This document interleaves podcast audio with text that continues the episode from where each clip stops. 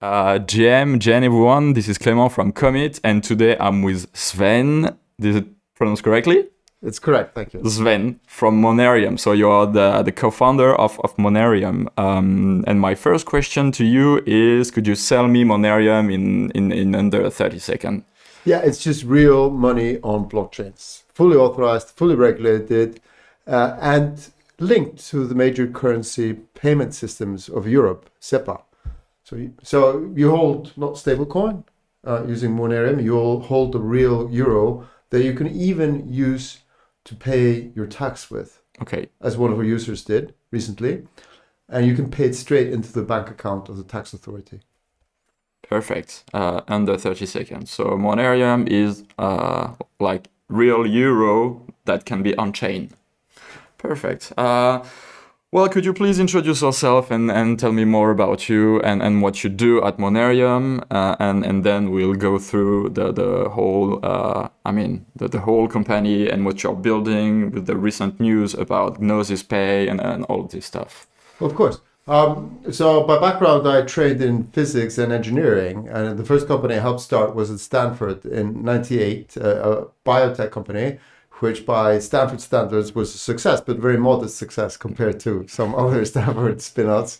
Uh, but I, I, instead of staying in the US, I moved to Europe, and I've been in Europe since the late 90s, um, uh, working for startups, uh, investing, and then uh, I was living in London because I lived in Iceland, but then I lived in London for 10 years, and I was living in London. Um, when on holiday in California in 2011, uh, somebody asked me coincidentally, "What do you think about Bitcoin?"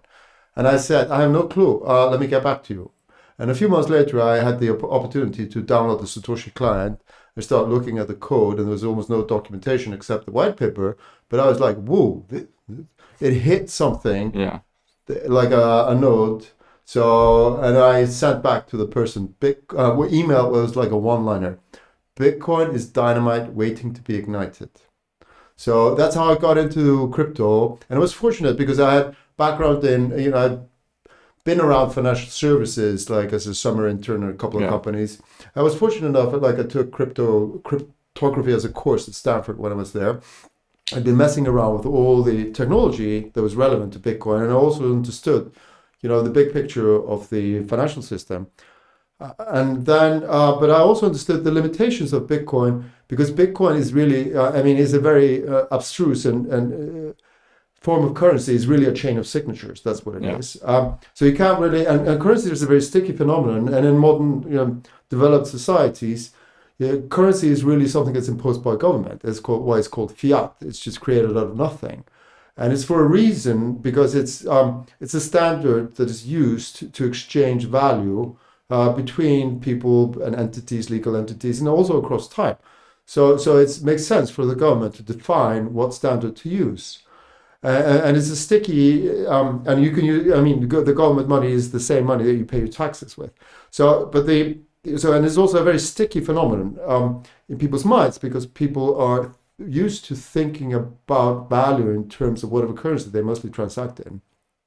So it was always uh, also obvious to me that Bitcoin would have a hard time gaining mainstream adoption in payments. So when Ethereum came out, Vitalik, I met Vitalik at one of the early Bitcoin conferences, and I took note when uh, Vital, uh, Ethereum was launched, um, together with a, a friend who was um, then uh, uh, uh part of uh, um, the board of governors of the. He was chairing the board of governors of the Central Bank of Iceland. We we did a report on the relevance of blockchains for mainstream financial services because we sort of believed in Vitalik's vision of tokenizing assets. We think, oh, this could be a great way of disintermediating or creating an alternative to the current financial system, which is, you know, very sluggish, inefficient. So it makes sense to, oh, okay, tokenized assets, put them on a chain, peer-to-peer transaction. Mm. Wow.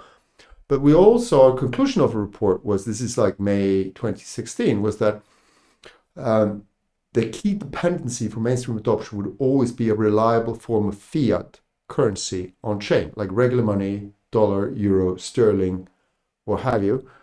And so then in 2017, together with two other co-founders, we started about exploring how to issue money on chain. And we did our first, uh, we, then we started Monerium in its present form. We raised some outside money, uh, friends and families, and angels, as it were, some of our own. And then um, uh, our first hire was a lawyer, and we started due diligencing the major jurisdictions for the appropriate form of regulation because our view was always that money has to live inside a regulatory umbrella of a major jurisdiction. Financial services, our premise is that financial services are regulated, need to be regulated, will always be regulated, and the debate should just be about how they should be regulated. But you know, looking at America, Singapore, um, uh, America, both the United States and Canada, and then Europe, uh, and and a couple of other jurisdictions, we we we came across this brilliant form of license in Europe called electronic money. In our view, that's the ultimate stablecoin regulation because it's been around since 2000. It's like okay. it's been a secret hiding in plain sight in Europe. It's been used by dozens of companies. Okay. Uh, it's been used by the likes of PayPal, TransferWise, and Revolut to build their businesses. And what it really is, it, it, it is supposed to serve as a digital alternative to cash. So we oh couldn't believe our luck. Oh, we found in our home jurisdiction uh, Iceland, uh, which is uh, part of the European uh, Economic Area, so affiliated but with not union. For the one that don't know how it works, you're from the uh, Economic Area, but not union. We're part of the four freedoms. That's what's important. So we adopt the relevant directives from the EU. So we're under the EU regulatory umbrella, and um, so, so, and so we, and when we shopped around for regulators and, and we looked at some of the Nordics, uh, briefly at the FCA in the UK, but then our home regulator was quite receptive. After a few introductory meetings, they turned out to be, whoa, okay, this is cool. They said, we understand that because the, the electronic money directive specifically says that electronic money should be technically neutral. And it, so it started off as prepaid cards, mm-hmm. and then it, uh, it started being used online and then it started being used in mobile wallets. And they said, oh, okay, we understand. This blockchain thing is just means you have the electronic money, but issued in as a token on chain. So it's the same financial product, essentially, right? Yeah. So they were receptive to our application. We we applied in in like the late winter, early spring 2018. About a year later, we were granted the license. And yeah, about June 14th of June uh, 2019, we became the first company authorized to issue fiat stablecoin, aka electronic money on blockchain. Arguably, we're the first company in the world to do it properly. Okay. Now, before Tether or Circle, no, we, we started around the same time as Tether. So we, we, we followed and we observed Tether from a distance. They started uh, trying to use the Bitcoin stack. It didn't work, of course. Yeah. Then they started moved over to Ethereum, which has worked, of course. But they they are totally outside the regulatory umbrella of a major jurisdiction, yeah. and that was so you know and they've scaled phenomenally uh, during COVID in particular. But our view, it will be very difficult to retrofit that business model onto um, mainstream businesses in major um, jurisdictions. So, so bless them for whatever they've been doing, pioneering money on blockchains yeah. outside the regulatory umbrella. That was never our view. We were always inside. And uh, we, we observed Circle. Circle, of course, started doing something completely different, like Bitcoin as a form of payments, the OTC trading Bitcoin. And then they pivoted to um, money on blockchain, um, stablecoin. Um, yeah. But they pivoted based on US licenses, which are not uh, supposed to work. Okay. For holding other people's money, they used money transmitter licenses that are state by state. They're non-homogeneous in the United States. They're not issued at the federal level, and and so so they were and as as they themselves now have discovered and admitted, they built their business on the wrong form of regulations in the U.S. Mm-hmm. Uh, uh, I mean, when Jeremy Allaire says calls in public for Congress to act. Uh, you, you know that they have failed to, you know, essentially be regulated in the proper way. Bless yeah. them for, for, for their endeavors, but they they didn't uh, comply in the right way. In the U.S. Paxos, however, uh, I think they tried a sounder approach using trust-based licenses, which are intended to hold other people's money as opposed to sending it, like the money transmitter licenses. And so they uh, started as a New York-based trust, and now I believe they have a federal trust license. So I think that's a, that's a sounder way, but America has discovered essentially that it has nothing comparable to no, there, it has no regulation for stablecoin, and it has nothing compared to what Europe has. What Europe has is electronic money, uh, which is essentially stablecoin. It's the Yeah. perfect stablecoin reg in our view. So I- I got so many questions about that. That's okay. well, um, and they are all like, I mean, as you, give me like lots of insights. Um, I, I don't know which one to start now, but Let me add one thing though. Yeah. During COVID, we're doing closed beta trials. We were using dollars, sterling, uh, uh, euros, of course, and Icelandic krona, testing all kinds of services, how to settle tokenized assets on chain, starting with, in partnership with TradeShift, which is a Danish company in supply chain services. Yeah. We started trying to settle invoices on chain using uh, regular currency, factoring, meaning uh, borrowing against invoices on chain using regular currency. So what we did uh, with TradeShift is pioneer use cases for tokenized assets, mainstream assets like invoices in particular. And we discovered also that the onboarding and off, the on-ramping and off-ramping was really um, flawed. We didn't really believe in this experience. We believed that okay, so like Satoshi said, you know, peer-to-peer, there should be disintermediation should be the most direct route between the money in the bank and the blockchain. yeah, And aha, to us, we discovered, well, okay, the, Europe has this brilliant payment system called SEPA, which is relatively modern. And the main currency of Europe, uh, the euro, is, is you know, is, is essentially powered by SEPA. So why don't we go and build a connection between SEPA and blockchain, between SEPA and, and that's what we did during COVID. So we hunkered down when the, during the negative interest rates during uh, uh, for euros and just built this. My dev uh, colleagues uh, did a, fantastic job of getting this up and running. So and so we have a bridge uh, or, or, or a seamless. We have we have fiat on chain, but uh, which is the EURE, so the first authorized regulated fiat stablecoin in Europe okay, okay, and in the world, and but we all what we also have we made built this direct connection between the banking system of Europe, which holds 11 trillion euros worth of cash, hmm and Web three. So you can transfer your money seamlessly using our service between a bank account and blockchain. And back, you can transfer it as seamlessly as if you were moving money inside the system between two banks.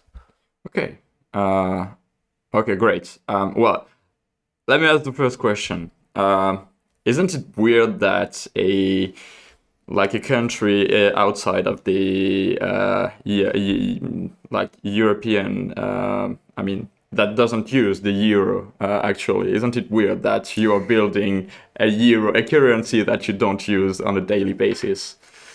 No, not really. I mean, some ideas they just happen in places and, then which where they're not meant to be implemented necessarily. I mean, uh, we use our own currency, but we're inside the four freedoms.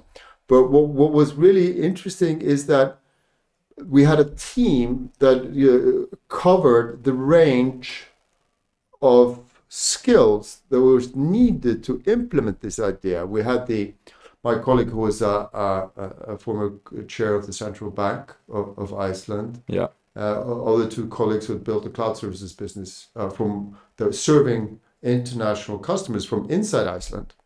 So, so it, we we had the skills. The, we just happened to be based in Iceland. And what was key, however, I think, with respect to the Icelandic location, because we we talked to a few regulators in Europe before making our uh, presenting or, or submitting our application in Iceland, is that the regulator in Iceland was was uh, quick to realize that the that the, the that we were applying under a license that was really intended to serve blockchains. They, in the same way that it served magnetic um, prepaid cards, uh, mobile wallets, and all that.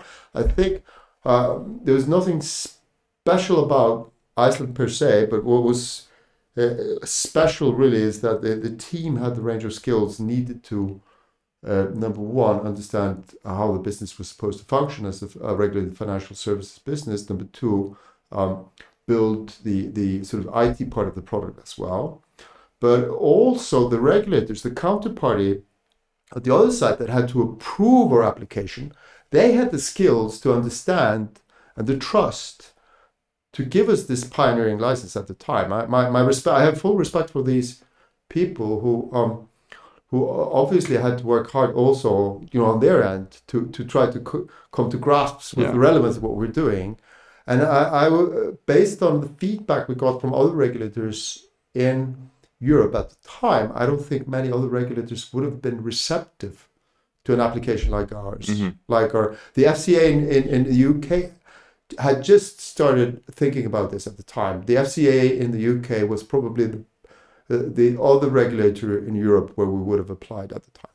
And would you say that uh, I mean when you you, you build it uh, outside, if I say so, uh, even if it's not like really accurate, but you build it outside the, the Europe. Uh, would you would you say that it was easier to build something uh, thanks to the Icelandic regulator uh, to build a, a digital currency, or um, it, it did- not change anything to you? You, you, you guys use Google in France, right? Yeah. But it's built outside of France. Yeah. Okay. Uh, use Facebook in France. Built outside of France. Yeah, Instagram. I mean, yeah. Yeah, okay. So uh, where do I stop? No, no, but I mean, uh, would you say that the regulator was more um, uh, uh, was uh, uh, had more facilities, uh, was more helpful uh, to you rather than the French regulator, for example? Because uh, in France, the regulator is really uh, um, he has some views on, on the technology, on everything happening. There is something in France called uh, le principe de précaution, which means that um, when something is going to be launched, if we don't know what could happen, then it shouldn't be launched. And that makes the innovation in France, for example, so difficult, in my opinion. No, I'm, I'm sure because I don't know all the 27 European Union member states that well. I mean, I know some of them better than others. I mean, we we we, we, we sort of touched upon uh, the or we, we made sort of inquiries in the Baltics in the Nordics, and uh, not mu- not much so in continental Europe. But uh, I would have thought under these circumstances that you know the regulators uh, in a major financial hub would have been the most uh, skilled at evaluating our application. And for me, the fallback was always the FCA in London at the time. Okay. Um, so with France, I, I I mean I have I understand that financial services need to evolve in a way that is uh, uh, shall we say it's that doesn't present risk systemic risk is in particular to um, uh, the general population. Iceland just Yes. went we went all through a global financial crisis in 2008 Yes. and Iceland was the epicenter of that. So what happened, however, after 2008 in Iceland is that the regulator had to be rebuilt, just like the banks, just to tackle the very difficult uh, situation with both financial issues and technical issues that uh, came about because of the, the crash. So the regulator, when we uh, engaged with them first, were they were actually starting to get past that, and, and but they still had uh, you know uh, very qualified people who, who were interested enough to engage with us and, and able to engage with us in a way that they could, you know, uh, make an objective uh, decision to grant us the license. And and license is always some matter of trust. It's not something that you can go and claim, right? Because it's at the discretion of the regulator. So it's the one thing is to get a license, the other is to maintain it. Uh, but but I, I have massive respect for the people who are inside the system, uh, and I don't really know how the French uh, regulators are in their thinking, but they of course must be mindful of not authorizing anything that could be detrimental to Yeah. Consumers or companies. Definitely. Um, so you're saying on your website that the EEE is over collateralized Yes. by 102%. Yes. Ah, tell me more about that. No, that's just like the e-money you hold with PayPal from Luxembourg Yeah. or for from TransferWise or I'm- from. It's the same standard. You see, it, it, it is uh, uh, the European e-money is like a standard for stablecoins for fiat stablecoins. Yeah. And as long as you can meet the obligations uh, of the standard, the requirements of the standards, uh, then you can issue the e-money. So it's number one, it has to be over collateralized by at least two percent. Okay. So it's 102%. Number two, you can safeguard only with either banks or high uh, directly in high quality liquid assets. So you can put the e-money into a bank account or you can put it directly into high quality liquid instruments. Our policy is to put as much as we can into high quality liquid assets. We safeguard with State Street uh, in Europe uh, in AAA securities which have maturity less than 180 days. Okay. So, so, so, uh, which lowers risk considerably. And then they have to be safeguarded in segregated accounts, which means the e-money is kept separate from our other assets. It's your money, legally speaking. So if something happens to us, that whoever um, uh, needs to wind up the estate goes directly first to the e-money and pays it out ahead of all all other claims. Okay. So um, at any time, I can redeem one euro for one euro. Anytime. Yes. Okay. Well, um, you, you're aware of that. That uh, in case of bankruptcy, uh, your money in Europe uh, is. Uh, uh, I mean, you, you can redeem. You can. You, you know where I'm going with that probably.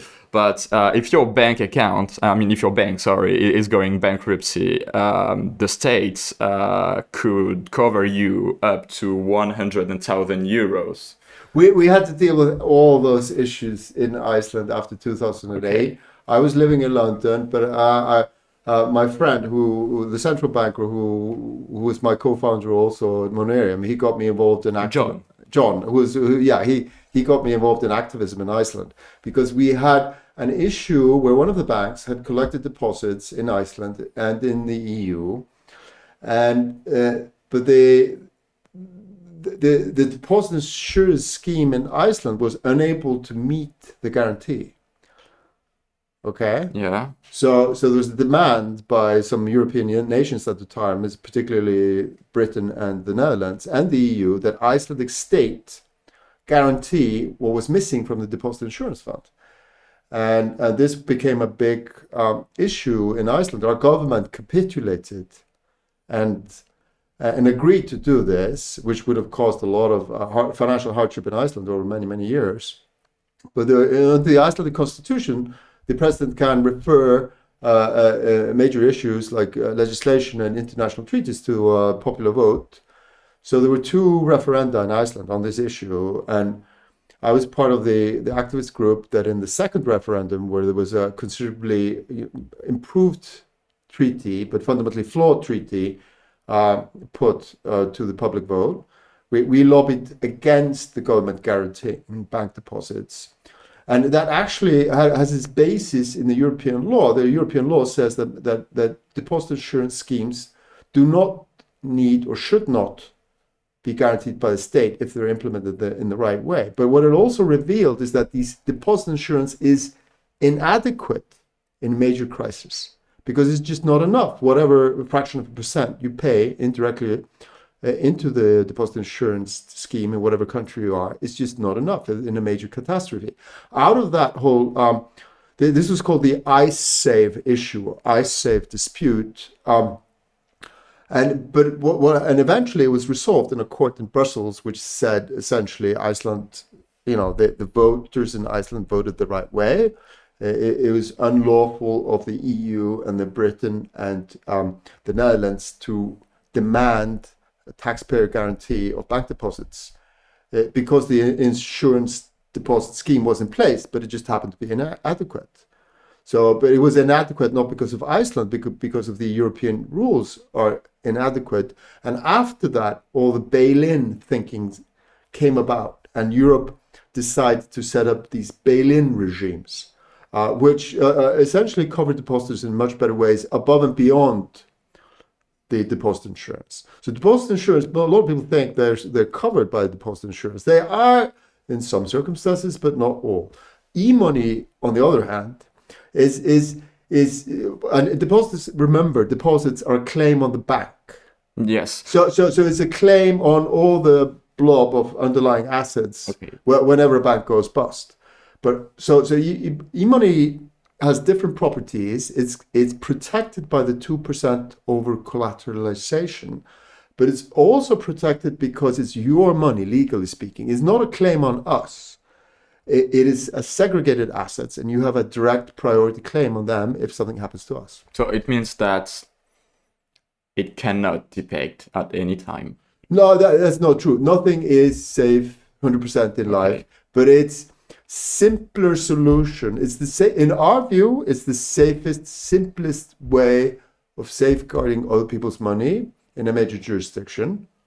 Uh, but it's, it's the safest way would be for us to be able to safeguard the e-money directly with the central bank.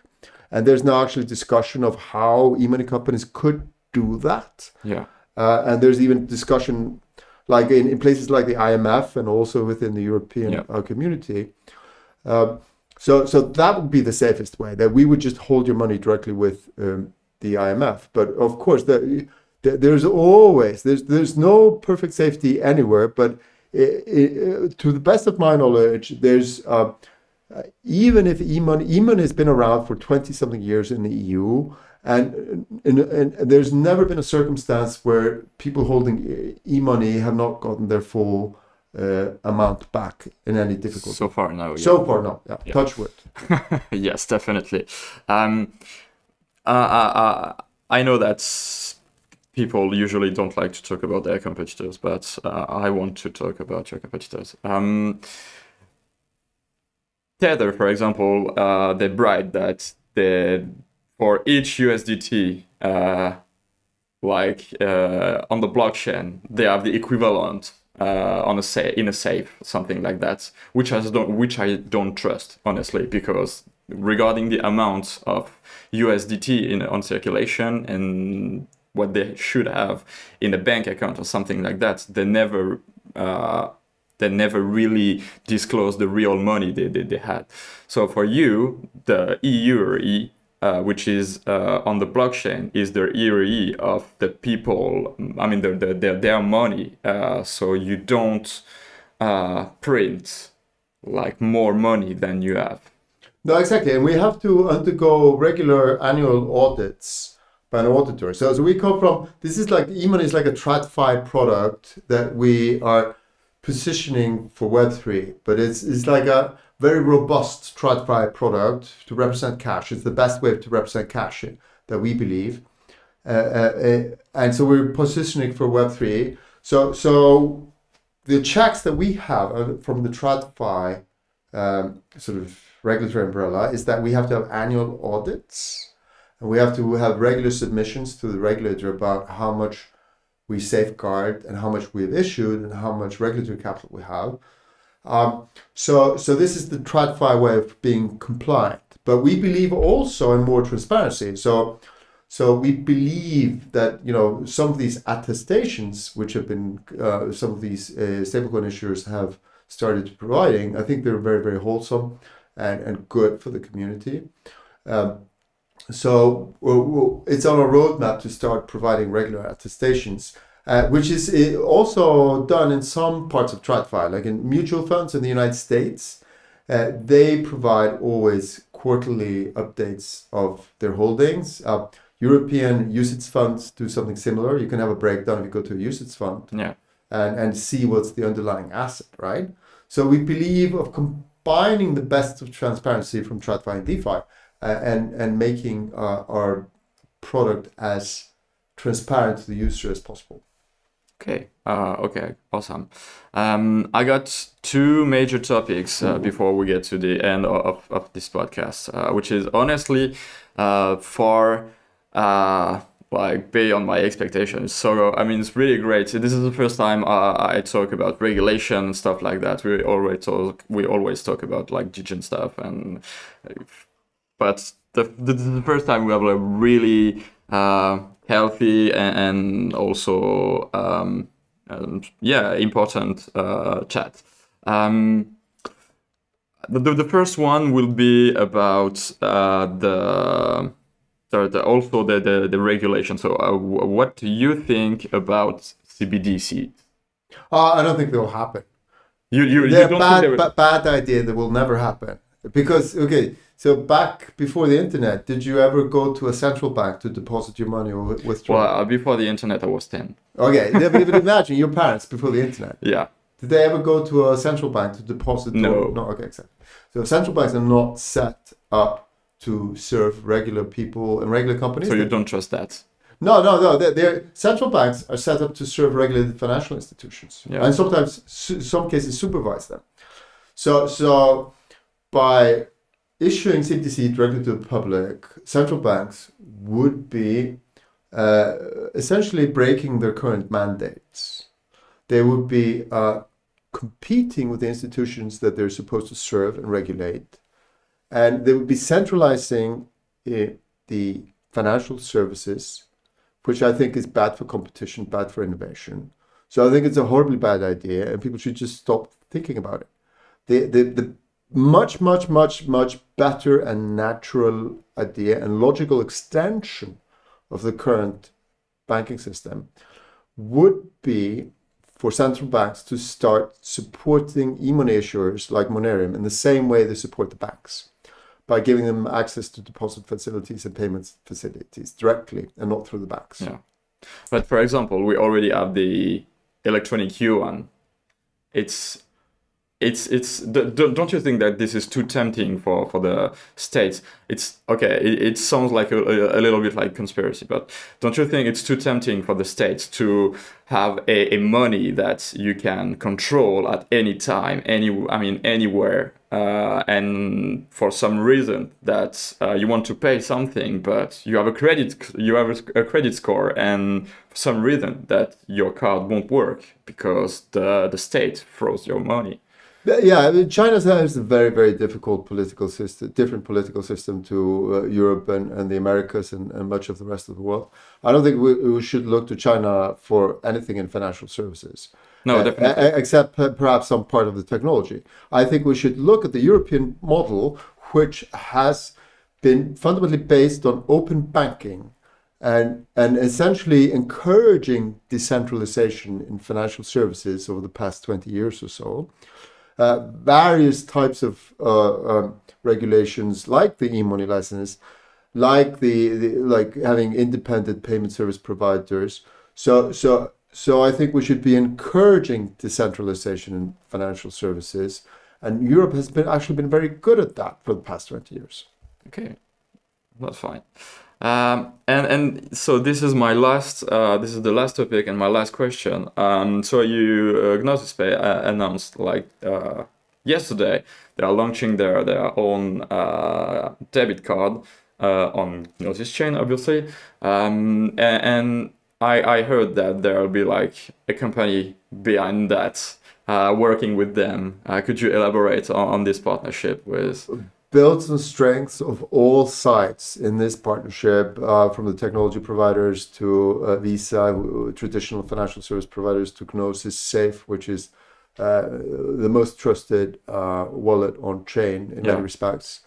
So our contribution there is to provide the regulated authorized euro on chain that people can use to settle uh, a payment at a Visa terminal, uh, uh, essentially worldwide, because they we, we, we can issue euros, but they can travel to. We, we have to onboard customers directly, and and we have to redeem to. To, we can only issue and uh, redeem to customers that we've onboarded directly, but they can pass the our euros on on chain to whoever, and um, so it's because it's a bearer instrument, unlike a bank deposit. It can move freely like cash, right? Yeah.